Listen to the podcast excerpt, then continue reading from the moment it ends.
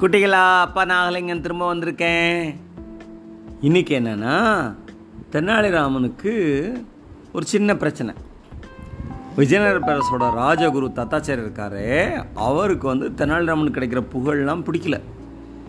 தெனாலிராமனுக்கு எடுத்து ஏதாவது பண்ணணும்னு நினச்சிட்டு இருக்காரு. இது தெனாலிராமனுக்கு தெரிஞ்சிருச்சு. இந்த ராஜகுருக்கு ஒரு பாடம் போடலாம். ஆனால் கோர்ட்டில் நேர்மையாக சண்டை போட்டால் அப்படி நல்லா இருக்காது. என்ன செய்யலாம் அப்படின்னு யோசிக்கிறான். ஒரு நாள் அந்த ராஜகுருவோட வீட்டு காவலாளிகிட்ட போய் இந்தா நான் இருபது திருகாம் உனக்கு தரேன். எனக்கு ஒரு சின்ன தகவல் சொல்லு நீ அப்படின்னு கேட்குறான் இருபது திருகாம்னா ரெண்டு மாதம் சம்பளம். அவன் உடனே சரிட்டு என்ன வேணும் அப்படின்றான் ராத்திரியானா ராஜகுரு என்ன செய்வார்?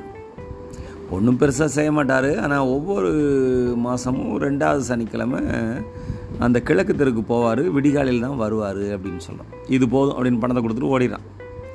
இன்றைக்கி அதே நாள் தான் அப்படின்னு அந்த காவலாளி சொல்கிறான் அப்போது அதனால் வெயிட் பண்ணிகிட்டு இருக்கான். பார்த்தா ராஜகுரு வராரு.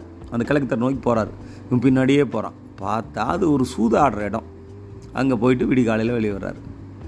வெளியில் வந்தால் எதுக்கு வேகமாக தலைவன் போய் நமஸ்காரம் குரு அப்படின்னு சொல்கிறான் அவர் க அதை காமிச்சிக்கல. தான் சூதாட்டத்துலேருந்து வர ஆ குட் மார்னிங் என்ன ராமா என்ன வேணும்?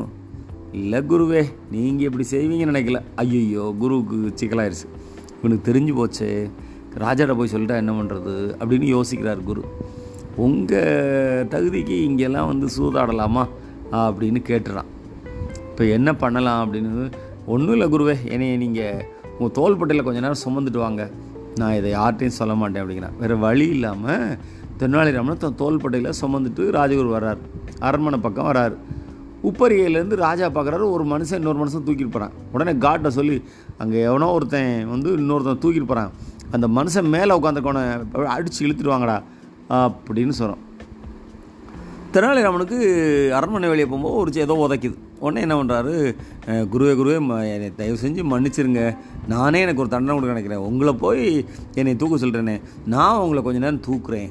அப்படின்னு சொல்கிறான் இவருக்கு ஒன்றும் புரியல. சரி சொல்கிறானேன்ட்டு அவன் தோள்பட்டையில் ஏறி உட்காந்துக்கிறாரு தெனாலிராமன் ராஜகுருவை தூக்கிட்டு போகிறான் இந்த காட்ஸ் வரும்போது பார்த்தா ராஜகுரு தான் மேலே உட்காந்துருக்காரு உடனே ராஜகுரு பிடிச்சி இழுத்து அடித்து ராஜாரை கொண்டு போய் விடுறாங்க.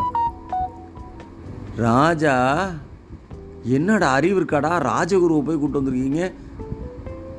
இல்லை மகாராஜா நீங்கள் தானே சொன்னீங்க ஒருத்தன் தோல்பட்ட மேலே ஒருத்தன் ஏறி உட்காந்து வரேன். இவர் தான் உட்காந்து வந்தார். அதனால தான் அடித்து கூட்டு வந்தோம்.